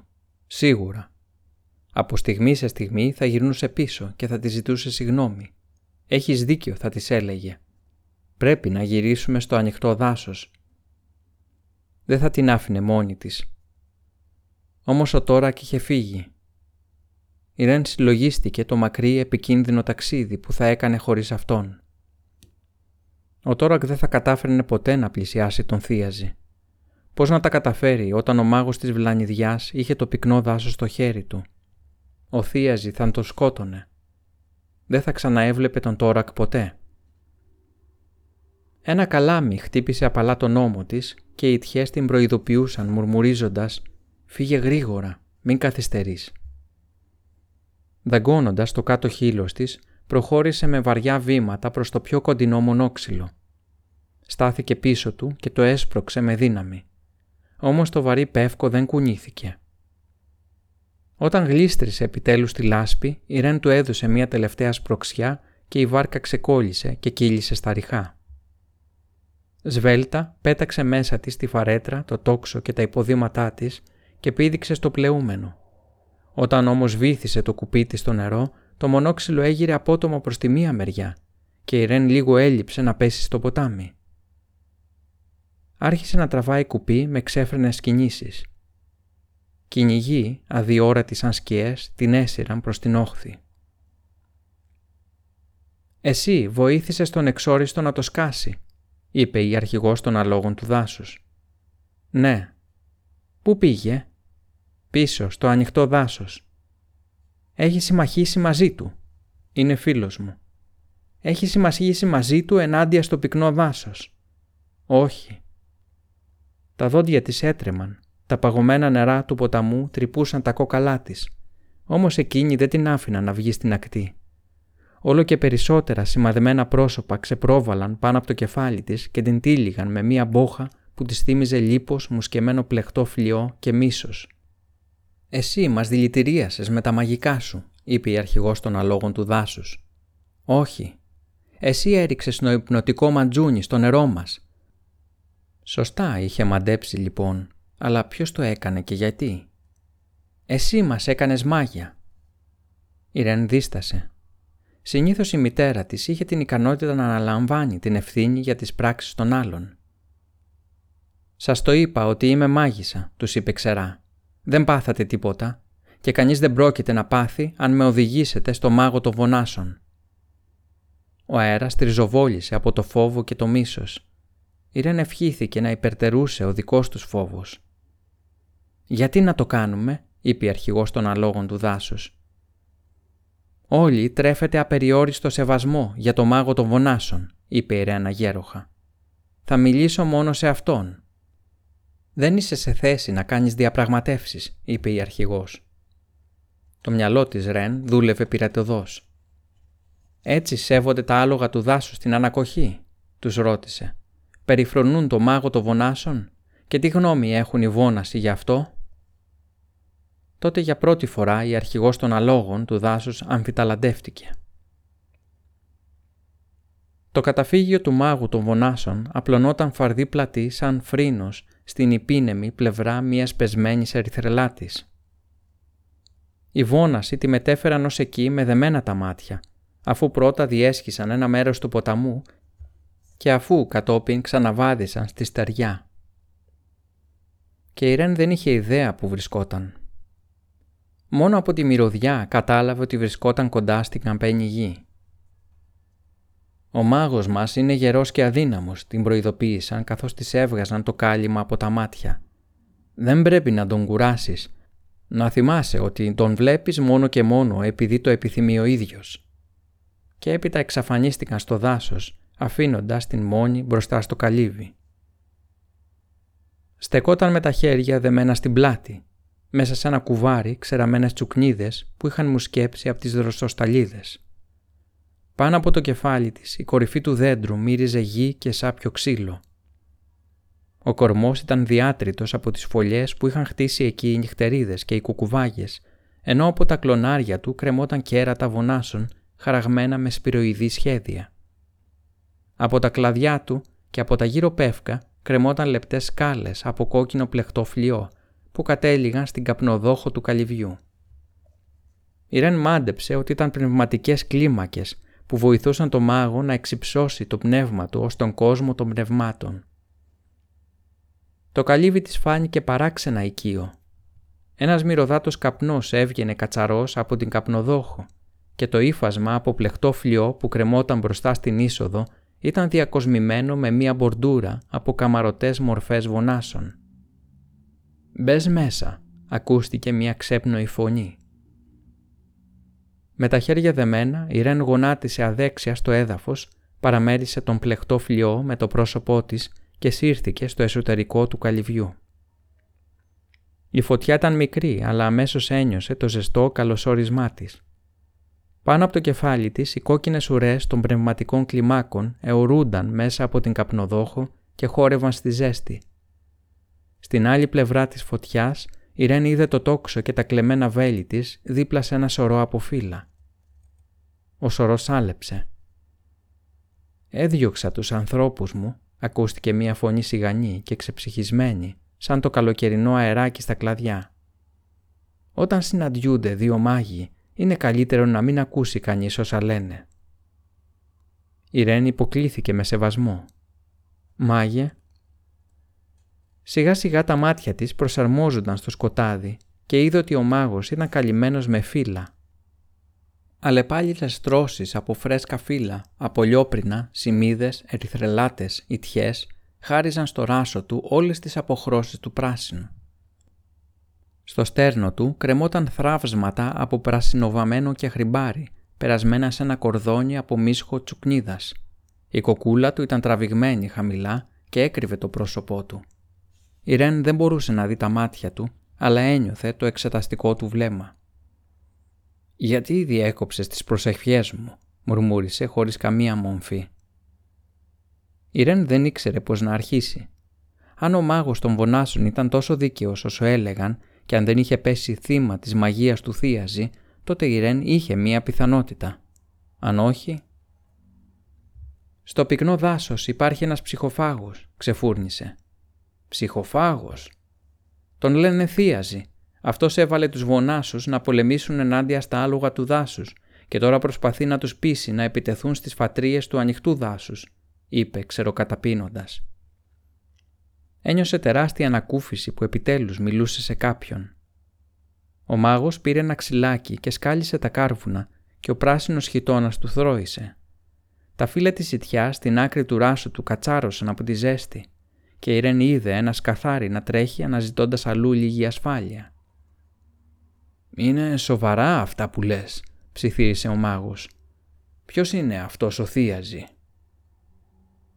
Μία μικρή και χρυμπαρένια χάντρα έπεσε από μία πτυχή του χιτώνα του και κύλησε ως την άκρη της φωτιάς. Η Ρεν αναρωτήθηκε αν έπρεπε να τη σηκώσει. «Είναι ο μάγος της φατρίας της Βελανιδιάς», του είπε. «Αυτός σκότωσε το μάγο των αλόγων του δάσους και πήρε τη θέση του. Ο μάγος τον οποίο μιλούσες δεν ήταν αυτός που νόμιζες. «Δεν είναι», ακούστηκε εκείνος αστισμένο. «Και όλα αυτά τα ανακάλυψες μόνη σου» «Μάλιστα», είπε ψέματα η Ρεν. «Ποια είσαι» «Είμαι η Ρεν. Είμαι η μάγισσα από τη φατρία των κορακιών. Προσπάθησα να προειδοποιήσω και τους άλλους, μα δεν μ' ακούει κανείς». Και ήρθες εδώ για να πολεμήσεις τους ψυχοφάγους. Με τη βοήθειά σου, μάγε. Αχ, αναστέναξε ο μάγος και το στέρνο του ανασηκώθηκε ελαφρά. Η κεχρυμπαρένια χάντρα κύλησε στη φωτιά, τσιτσίρισε και λαμπάδιασε. Στα ρουθούνια της Ρεν της ήρθε μία γνώριμη μυρωδιά.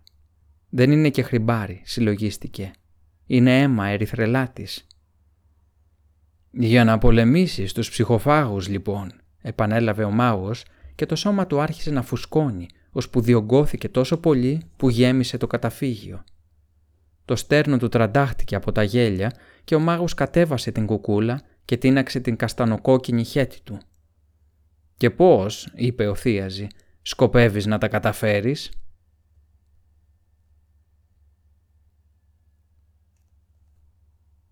28. Ο μάγος της Βελανιδιάς δεν είχε σκοπό να τη σκοτώσει αμέσως. Ανασήκωσε το μανίκι του χιτώνα του, πήρε στη χούφτα τους βόλους ερυθρελάτης και τους έριξε στο στόμα του. Η Ρεν είδε τα κυτρινισμένα δόντια του να αλέθουν τους καρπούς και να τους εξαφανίζουν. Πρόσεξε μία χρυσαφένια κουκίδα στα μπερδεμένα γένια του. Η αλήθεια την κάλυψε όπως το χιόνι που σκεπάζει τη γη. Ο Θίαζη παρίστανε το μάγο των βονάσων και το μάγο των αλόγων του δάσους. Τους είχε σκοτώσει και τους δύο και είχε πάρει τη θέση τους, εκμεταλλευόμενος το προσωπείο που φορούσε ο μάγος των αλόγων του δάσους και τις μοναχικές αγρυπνίες του μάγου των βονάσων. Σε λίγο θα εξαφάνιζε τον έναν από τους δύο για να κυβερνήσει ο άλλος τις φατρίες ανενόχλητος. Μόνο η Ρεν γνώριζε το μυστικό του και εκείνος τώρα πια το ήξερε. Τα κυτρινισμένα δόντια συνέχισαν να λέθουν τους βόλους. Τα πράσινα μάτια του την κοίταζαν οθρά. Γονατισμένη μπροστά του και με τα χέρια δεμένα πίσω από την πλάτη της, η Ρεν βρισκόταν κυριολεκτικά στο έλεος του. Εκείνος έφτισε ένα ψίχουλο στη φωτιά και χαμογέλασε όταν την είδε να ζαρώνει από φόβο. «Υποθέτω ότι θα μου ορκιστείς πως δεν πρόκειται να πεις τίποτα σε κανέναν», η Ρεν προσπάθησε να συγκρατήσει το τρέμουλό της. «Είναι ανώφελο». Τα μάτια του έλαμψαν. «Είναι επίσης ανώφελο να προσποιήσει πως δεν φοβάσαι». Η Ρεν δεν αποκρίθηκε. Με ταχύτητα ατέριαστη σε έναν τόσο μεγαλόσωμο άντρα, έφτασε στην άλλη πλευρά της φωτιάς και τύλιξε τη Ρεν με τα φύλλα που θρόιζαν και την αψιά μυρωδιά της ερυθρελάτης. Έσφιξε το λαιμό της με το χέρι του το χέρι με τα τρία δάχτυλα. Τα τραχιά σαν κούτσουρα δάχτυλα ψηλάφισαν τη σάρκα της ώσπου βρήκαν τη φλέβα. Χαμογέλασε όταν ένιωσε το φόβο που πάλονταν στο δέρμα της. Μπορούσε να σπάσει το λαιμό της σαν το κλαδάκι δέντρου. Ένα στρίψιμο και θα ερχόταν το τέλος. Οι σκέψεις της έτρεχαν σαν τις πέστροφες. «Πες κάτι. Οτιδήποτε». «Το πύρινο πάλι», είπε αγκομαχώντας. Με την άκρη του ματιού της είδε το ελεύθερο χέρι του να πασπατεύει το στέρνο του. Το φαντάστηκε ή πράγματι μία σκιά πέρασε από το πρόσωπό του; Μα τι φοβόταν ο μάγος της βελανιδιάς; Έκανε ένα βήμα στο κενό. «Δεν της είπες τίποτα», είπε. «Σε ποια δεν είπα», αποκρίθηκε εκείνος λίγο πιο γρήγορα από ό,τι θα έπρεπε. «Στην Ιάστρα», ψιθύρισε εκείνη και η φωνή της ακούστηκε ψυχρή σαν την πνοή των οστεοσορών. «Δεν της είπες ότι το βρήκες, όμως εκείνη το ξέρει, α ναι, η μάγισσα της αετοκουκουβάγιας τα ξέρει όλα και θα σε κυνηγήσει». Η κόκκινη γλώσσα του γλίστρησε έξω και ξερόγλυψε τα χείλη του. «Δεν είναι δυνατό να ξέρεις τόσα πολλά». «Κι όμως, έχω το χάρισμα της μητέρας μου. «Της μητέρας σου» «Μα ακόμα δεν κατάλαβες», είπε και οι ματιές τους αντάμωσαν. «Η μάγισσα της οχιάς. Το αίμα της κυλάει στις φλέβες μου. Ξέρω τι σκοπεύει να κάνει η άστρα». «Πώς είναι δυνατόν, δεν είσαι μάγισσα» «Ξέρω ότι το περιπλανόμενο πνεύμα σου ξέφυγε», είπε ενισχύοντας την ανασφάλειά του. «Ξέρω ότι τα σχέδιά σου πήγαν στραβά. Τι έγινε, Ποιος στράφηκε εναντίον σου. Την πέταξε μακριά με δύναμη και το κεφάλι της χτύπησε στο δοκάρι της πόρτας. Ζαλισμένη, πάσχησε να σηκωθεί όρθια. Τον άκουσε να γελάει. «Ναι», είπε σκεφτικός. «μπορεί να είναι καλύτερα έτσι. Μπορεί ένα ζωντανό δόλωμα να φέρει καλύτερα αποτελέσματα από ένα νεκρό». Τράβηξε από το μανίκι του ένα μητερό μαχαίρι από πυρητόλιθο, μακρύ σαν τον μπράτσο της. Η Ρεν ζάρωσε μακριά του, μα ο κίνος δεν νοιάστηκε. Δεν είχε χρόνο για χάσιμο πια και έτσι προσιλώθηκε στη δουλειά του. Τραβώντας μια χούφτα πνευματικές κλίμακες μέσα από την καπνοδόχο, τις έκοψε και χρησιμοποίησε το σκηνή για να δέσει τους αστραγάλους της. Στη συνέχεια τη φήμωσε σφίγγοντας το φήμοτρο απάνθρωπα. Πλησίασε το πρόσωπό του στο δικό της. «Προτού πεθάνεις θα κάνεις κάτι για μένα», της ψιθύρισε. «Θα μου παραδώσεις το περιπλανόμενο πνεύμα». Εκείνη κούνησε άγρια το κεφάλι της. «Και βέβαια θα τον παρασύρει στην ιερή λόχμη».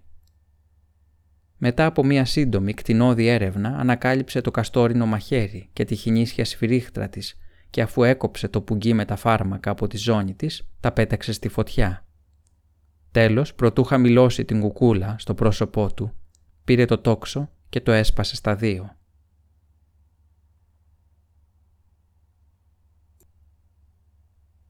«29.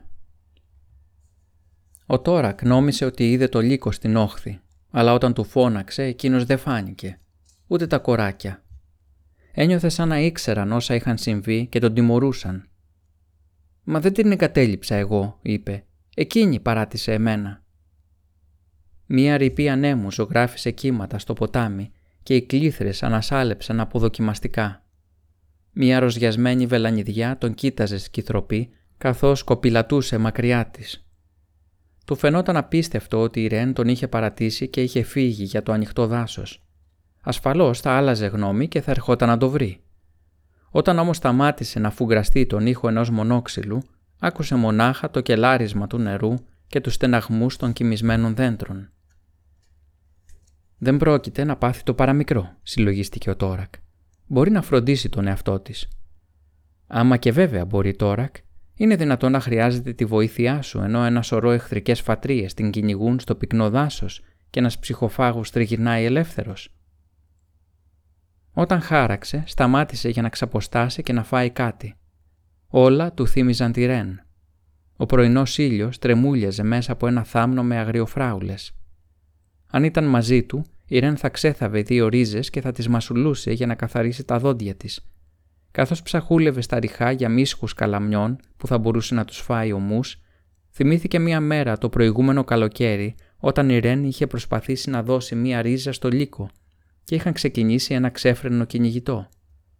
Είχαν καταλήξει και οι τρεις τους στο νερό, ο Τόρακ και η Ρεν είχαν ξελιγωθεί στα γέλια, ενώ ο λύκος δάγκωνε το έπαθλό του και γρίλιζε παιχνιδιάρικα σαν να είχε στα δόντια του ένα λεμούριο. Αρκετά, είπε ο Τόρακ.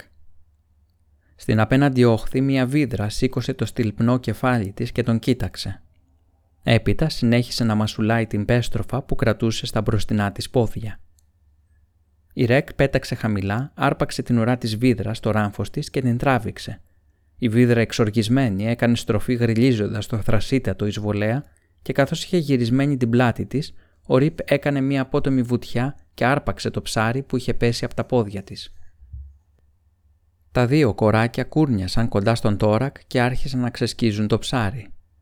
Το μοιράζονταν, παρατήρησε εκείνος, όπως ακριβώς εκείνος μοιραζόταν τα πάντα με τη Ρεν. Χτύπησε τη γη με τη γροθιά του. Όταν από την πέστροφα δεν έμεινε παραμερικά κόκαλα, η Ρεκ κάθισε στον ώμο του τόρακ και του τράβηξε απαλά το αυτί. Ο Ριπ περπάτησε προς το μέρος του και κοίταξε το πουγγί με τα φάρμακα που κρεμόταν στη ζώνη του το πουγγί από κυκνοπόδαρο που μέχρι την περασμένη άνοιξη άνοικε στη Ρεν γιατί τότε του το είχε χαρίσει. «Όχι κι εσείς», είπες στα κοράκια εκνευρισμένος. Ο Ριπ κούνησε κυκλικά την ουρά του και κοίταξε το πουγγί. Δίχως να ξέρει το γιατί, ο Τόρακ το άνοιξε και έβγαλε από μέσα το κέρας με τα φάρμακα. Τα δύο κοράκια έγιναν τα κεφάλια τους σαν να αφουγκραζόταν. Μουτρωμένος ο Τόρακ στριφογύρισε το κέρας στα δάχτυλά του. Ήταν σκαλισμένο με ακίδωτα σημάδια που θύμιζαν ερυθρελάτες. Ο Φινκεντίν είχε πει κάποτε στον Τόρακ ότι με αυτό το σημάδι συμβόλιζε η μητέρα του το δάσος και χάρη σε αυτό είχε αναγνωρίσει ότι το κέρας ήταν δικό της. Τώρα ο Τόρακ καταλάβαινε τι είχε λησμονήσει. Στην άκρη του κέρατος ήταν τυλιγμένη τρίχα από τα μαλλιά της Ρεν που είχε βρει στον υπνό σακό του όταν ήταν εξόριστος. Αργά-αργά την ξετύλιξε. Ο Ριπ πήδηξε στο γόνατό του, πήρε την τρίχα στο ράμφος του και το έσυρε από τη μία άκρη ως την άλλη απαλά σαν να καθάριζε ένα φτερό. Ο τώρα καναστέναξε. Το περασμένο καλοκαίρι, όταν οι ψυχές του είχαν αρρωστήσει, η Ρεν είχε στείλει τα κοράκια να το βοηθήσουν. Και τώρα εκείνος την είχε εγκαταλείψει. Όπως είχε εγκαταλείψει και τον Μπέιλ. Όταν έκανε αυτή τη σκέψη κοκάλωσε. Είχε συμβεί ακριβώς το ίδιο. Είχε μαλώσει με τον Μπέιλ και ο Μπέιλ πέθανε. Τώρα η Ρεν έσφιξε στη χούφτα του την τρίχα από τα μαλλιά της. Θα γυρνούσε πίσω να τη βρει. Θα την ανάγκαζε να τον ακολουθήσει. Η εκδίκηση έπρεπε να περιμένει λίγο ακόμα. Πήδηξε στο μονόξυλο, έκανε στροφή και άρχισε να κοπηλατεί σύμφωνα με το ρεύμα. Αυτή τη φορά τα κοράκια πέταξαν πίσω του. Ο Λύκος ήταν μπερδεμένος και ανήσυχος. Τι έκανε ο ψηλός κουτσονούρης; Από τότε που το λαμπερό κτίνος είχε καταπιεί το δάσος, ο Λύκος τον ακολουθούσε αλλά δεν καταλάβαινε τίποτα. Περιφερόταν γύρω από τις μεγάλες φωλιές των κουτσονούριδων και τους έβλεπε που γρίλιζαν ο ένας τον άλλον. Μετά είχαν σκίσει τις δερμάτινες λωρίδες από τα κεφάλια τους και είχαν φέρει το λικαδερφό δεμένο.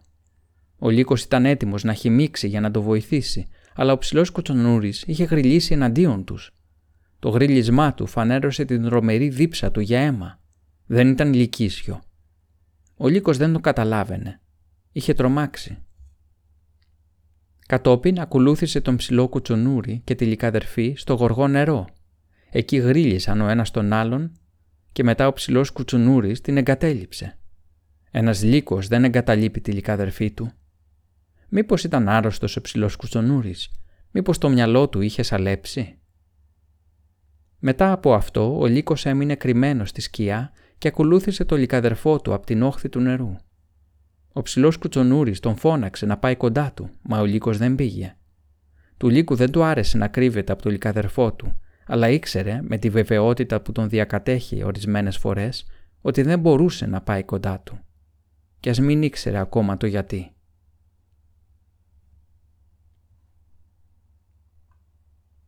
30. Μάλλον είχε ξεσπάσει καταιγίδα στα βουνά. Γιατί ο Μαυροπόταμος μετέφερε τον Τόρακ γοργά προς τον καταβλισμό του πυκνού δάσους. Αφού κάλυψε το μονόξυλό του με φιλωμένα κλαδιά, ξάπλωσε μέσα στο πλεούμενο, ελπίζοντας ότι τα καλάμια θα τον έκρυβαν. Ήταν τυχερός. Όλοι είχαν πέσει με τα μούτρα στη δουλειά, έβαφαν τα δέντρα. Είδε άντρες, γυναίκες και παιδιά να μοχθούν πασαλίβοντα τους κορμούς με αίμα γης. Μα είναι τόσο παλαβοί, αναρωτήθηκε, ώστε να ακολουθούν τυφλά τις εντολές ενός ανθρώπου. Δεν καταλαβαίνουν ότι ο Θίαζη θα τους έκλεβε την ελευθερία σαν αλεπού που ορμάει σε ένα ψοφίμι. Όταν ο καταβλισμός χάθηκε από τα μάτια του, ο Τόρακ πήρε το κουπί του. Σιγά σιγά έφτανε το δειλινό ο δυτικός άνεμος έφερνε στα ρουθούνια του την πόχα της καμένης έρημης γης και ακόμα δεν είχε βρει ούτε ίχνος της Ρεν. Καθώς έστριβε σε μία στροφή, πρόσεξε ότι η βόρεια όχθη του ποταμού ήταν καταλασπωμένη, σαν να είχαν σύρει πάνω της μονόξυλα. Δεν είδε κανένα πλεούμενο, αλλά κάτι έλαμψε στο κλαδί μιας σιτιάς. Μία μπούκλα από σκουροκόκκινα μαλλιά. Οδήγησε το μονόξυλο στην όχθη και βγήκε προσεκτικά στην ακτή. Ένα σωρός από αντρικά ίχνη κατευθύνονταν προς το δάσος. Ανάμεσά τους ανακάλυψε και τα ίχνη της Ρεν. Την είχαν εχμαλωτήσει. Γιατί την πήγαιναν μπροστά εκεί; Αφού πίεσε το μυαλό του να συγκεντρωθεί, ανακάλυψε ότι οι άντρες είχαν επιστρέψει λίγο αργότερα, είχαν μπει στα μονόξυλα και είχαν φύγει. Μήπως είχαν πάρει και τη Ρεν μαζί τους; Μπα, αποκλείεται. Λίγο πιο κάτω ανακάλυψε άλλη μία τούφα μαλλιά δεμένη σε ένα κλαδί. Έπειτα κι άλλη.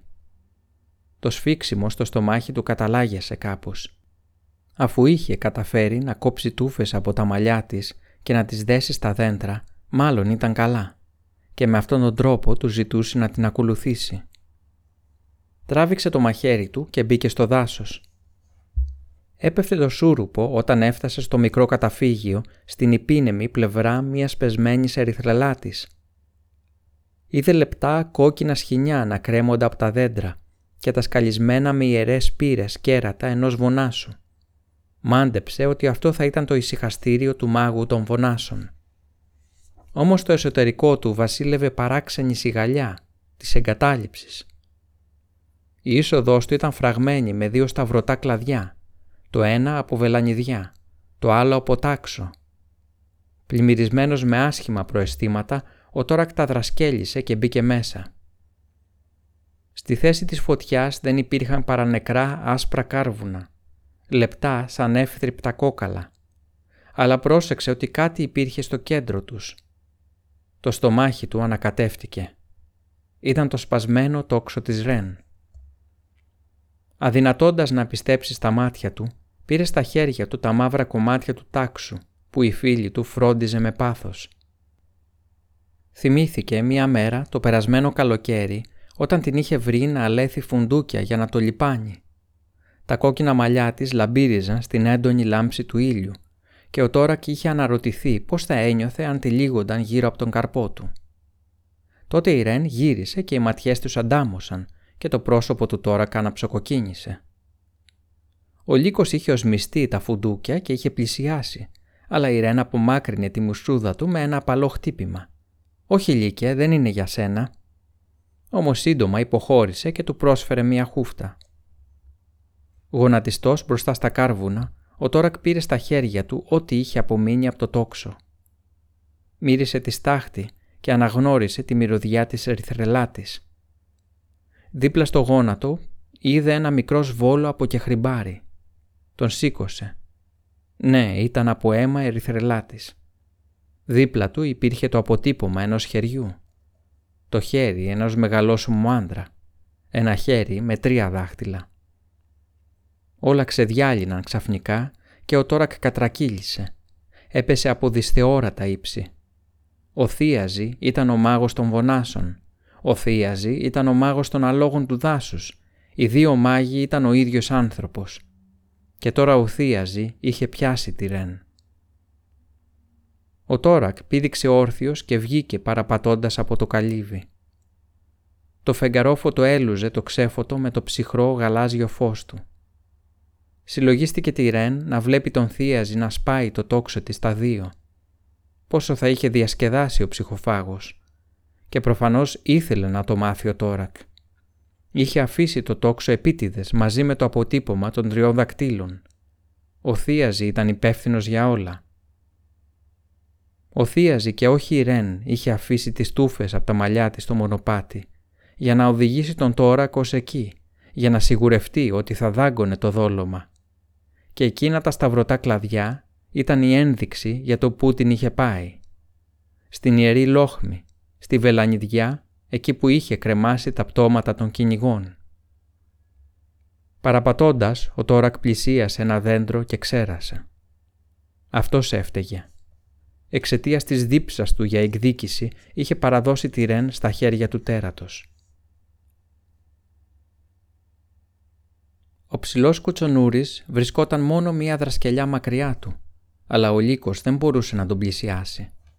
Κάτι τον κρατούσε μακριά του, σαν να κυλούσε ανάμεσά τους ένα ορμητικό γοργό νερό.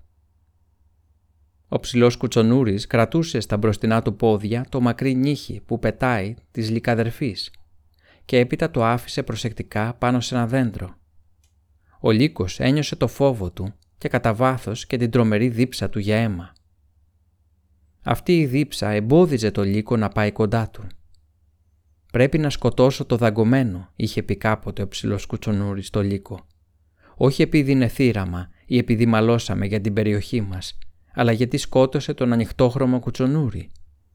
Γιατί όμως, δεν κάνουν έτσι οι λύκοι. Αυτό δεν ταιριάζει στους λύκους. Η ανησυχία γράπωσε το στομάχι του λύκου. Πήρε ένα κλαδί και το τσάκισε στα δόντια του. άρχισε να κάνει κύκλους τρέχοντας. Ο ψηλός κουτσονούρης τον άκουσε, έσκυψε και κλαψούρισε.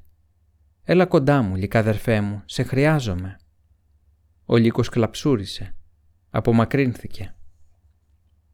Θυμήθηκε την εποχή που βρισκόταν στο μεγάλο κρύο και είχε συναντήσει τους άσπρους λύκους. Είχε προσπαθήσει να μιλήσει στον αρχηγό τους για τον ψηλό κουτσονούρι. «Δεν έχει ουρά», είχε πει ο λύκος, «και περπατάει στα πισινά του πόδια, αλλά είναι...» «Δεν είναι λύκος», τον είχε διακόψει με σοβαρότητα ο αρχηγός λύκος. Ο λύκος ήξερε ότι ο αρχηγός έκανε λάθος, αλλά δεν είχε τολμήσει να τον αντιμιλήσει. Τώρα όμως ο ψηλός κουτσονούρη σηκώθηκε στα πισινά του πόδια και προχώρησε προς τον λύκο με ύφο αστισμένο. «Γιατί δεν έρχεσαι κοντά μου» το πρόσωπό του.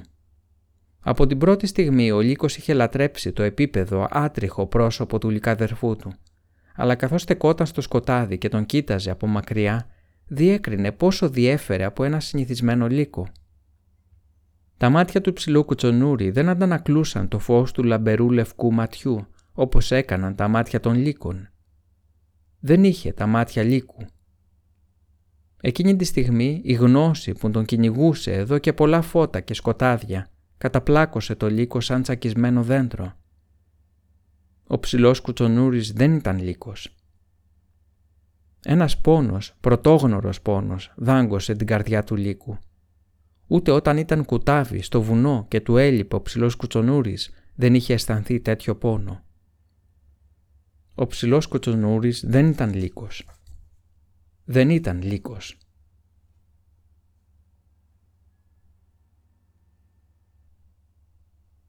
«31. Νόμιζα πως το είχες καταλάβει», είπε ο Τόρακ στη λυκίσια γλώσσα. Ο λύκος αποτραβήχτηκε και τα κεχρυμπαρένια μάτια του συνέφιασαν από θλίψη. «Αχ, Λύκε, νόμιζα ότι το ήξερες», Κλαψουρίζοντας, ο λύκος έκανε στροφή και έφυγε. Ο Τόρακ έτρεξε πίσω του σκοντάφτοντας ανάμεσα στα δέντρα. Ήταν μάταιο. Σταμάτησε και αμφιταλαντεύτηκε.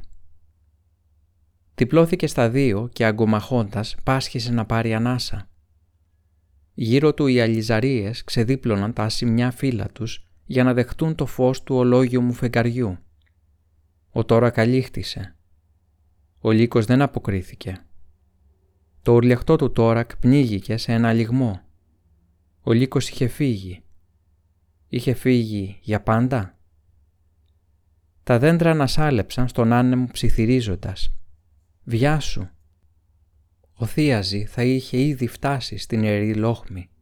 Θα είχε ξυπνήσει τη φωτιά και θα είχε βυθίσει ένα νέο πάσαλο στην καρδιά της. Εκείνη τη στιγμή μπορεί να έσερνε τη Ρεν προς τα εκεί. Ο Τόρακ πέρασε τρέχοντας μπροστά από το καλύβι και γύρισε στο σημείο που είχε αφήσει το μονόξυλο. Πήδηξε μέσα και άρχισε να λάμνει ενάντια στο ρεύμα, καρφώνοντας το κουπί στο νερό, λες και το κάρφωνες στο στέρνο του θίαζη. Διέσχισε ένα ατελείωτο τούνελ από σκοτεινά δέντρα και ανέλπιδες σκέψεις. Εξαιτίας του είχε στεναχωρηθεί ο λύκος, εξαιτίας του η Ρεν βρισκόταν στα χέρια του μάγου της βελανιδιάς. Ο Μαυροπόταμος ήταν αδυσόπιτος. Οι μύες του τόρακ έκυγαν από την προσπάθεια. Του άξιζε όμως.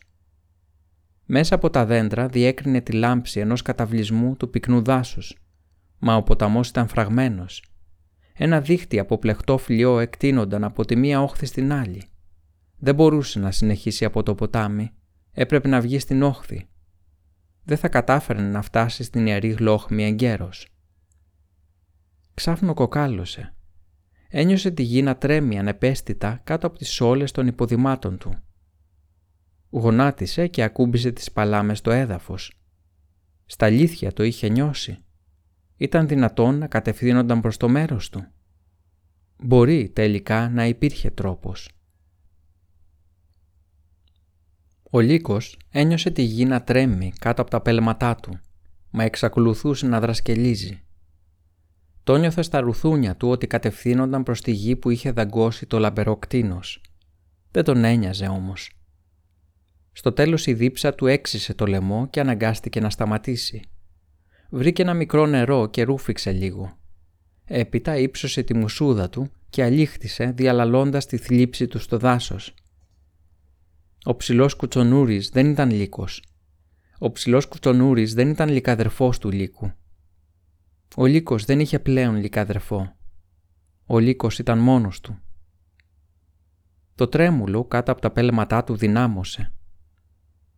Αδιάφορα, ο λύκος συλλογίστηκε ότι προερχόταν από οπλές που έτρεχαν. Για να φύγει από το διάβα τους, ανέβηκε σε μία ανηφόρα και από εκεί είδε τα άλογα να καλπάζουν γοργά. Η πλούσια μυρωδιά τους στροβιλίστηκε στη μύτη του, αλλά ήταν τόσο στεναχωρημένος που δεν μπήκε στον πειρασμό να τα κυνηγήσει, ούτε καν αναρωτήθηκε για ποιο λόγο έτρεχαν. Όταν έφυγαν, γλίστρισε πάλι προς το μικρό στεκάμενο νερό. Η γη γύρω του είχε ανακατευτεί από τις οπλές των αλόγων και οι κρύοι υγροί σβόλοι κόλλησαν στα πέλματά του. Δεν τον ένοιαζε. Αναρωτήθηκε αν ο ψηλός κουτσονούρης είχε αντιληφθεί τα άλογα και έφυγε από το διάβα τους για να μην τον ποδοπατήσουν. Ο ψηλός κουτσονούρης με τα βίας άκουγε και οσμιζόταν και τώρα πια δεν είχε ούτε το λικαδρεφό να τον προσέχει. Καθώς ο λύκος στεκόταν με την ουρά κατεβασμένη στην άκρη του στεκάμενου νερού, είδε το λύκο που ζει στο νερό να τον κοιτάζει. Ήταν πολύ παράξενος αυτός ο λύκος, γιατί δεν είχε δική του μυρωδιά. Όταν ήταν κουτάβι, ο λύκος τον φοβόταν, αλλά σύντομα έμαθε ότι ο παράξενος λύκος δεν ήθελε να του κάνει κακό και πάντα αποτραβιόταν όποτε έφευγε ο ίδιος. Τώρα όμως ο λύκος που ζει στο νερό έδειχνε τόσο δυστυχισμένος όσο και ο λύκος. Για να του φτιάξει το κέφι, ο λύκος κούνησε ελαφρά την ουρά του και ο λύκος που ζει στο νερό τον μιμήθηκε. Τότε συνέβη κάτι παράξενο. Ένας άλλος λύκος πρόβαλε στο νερό και στάθηκε δίπλα στον πρώτο. Μόνο που αυτός ο λύκος ήταν μαύρος.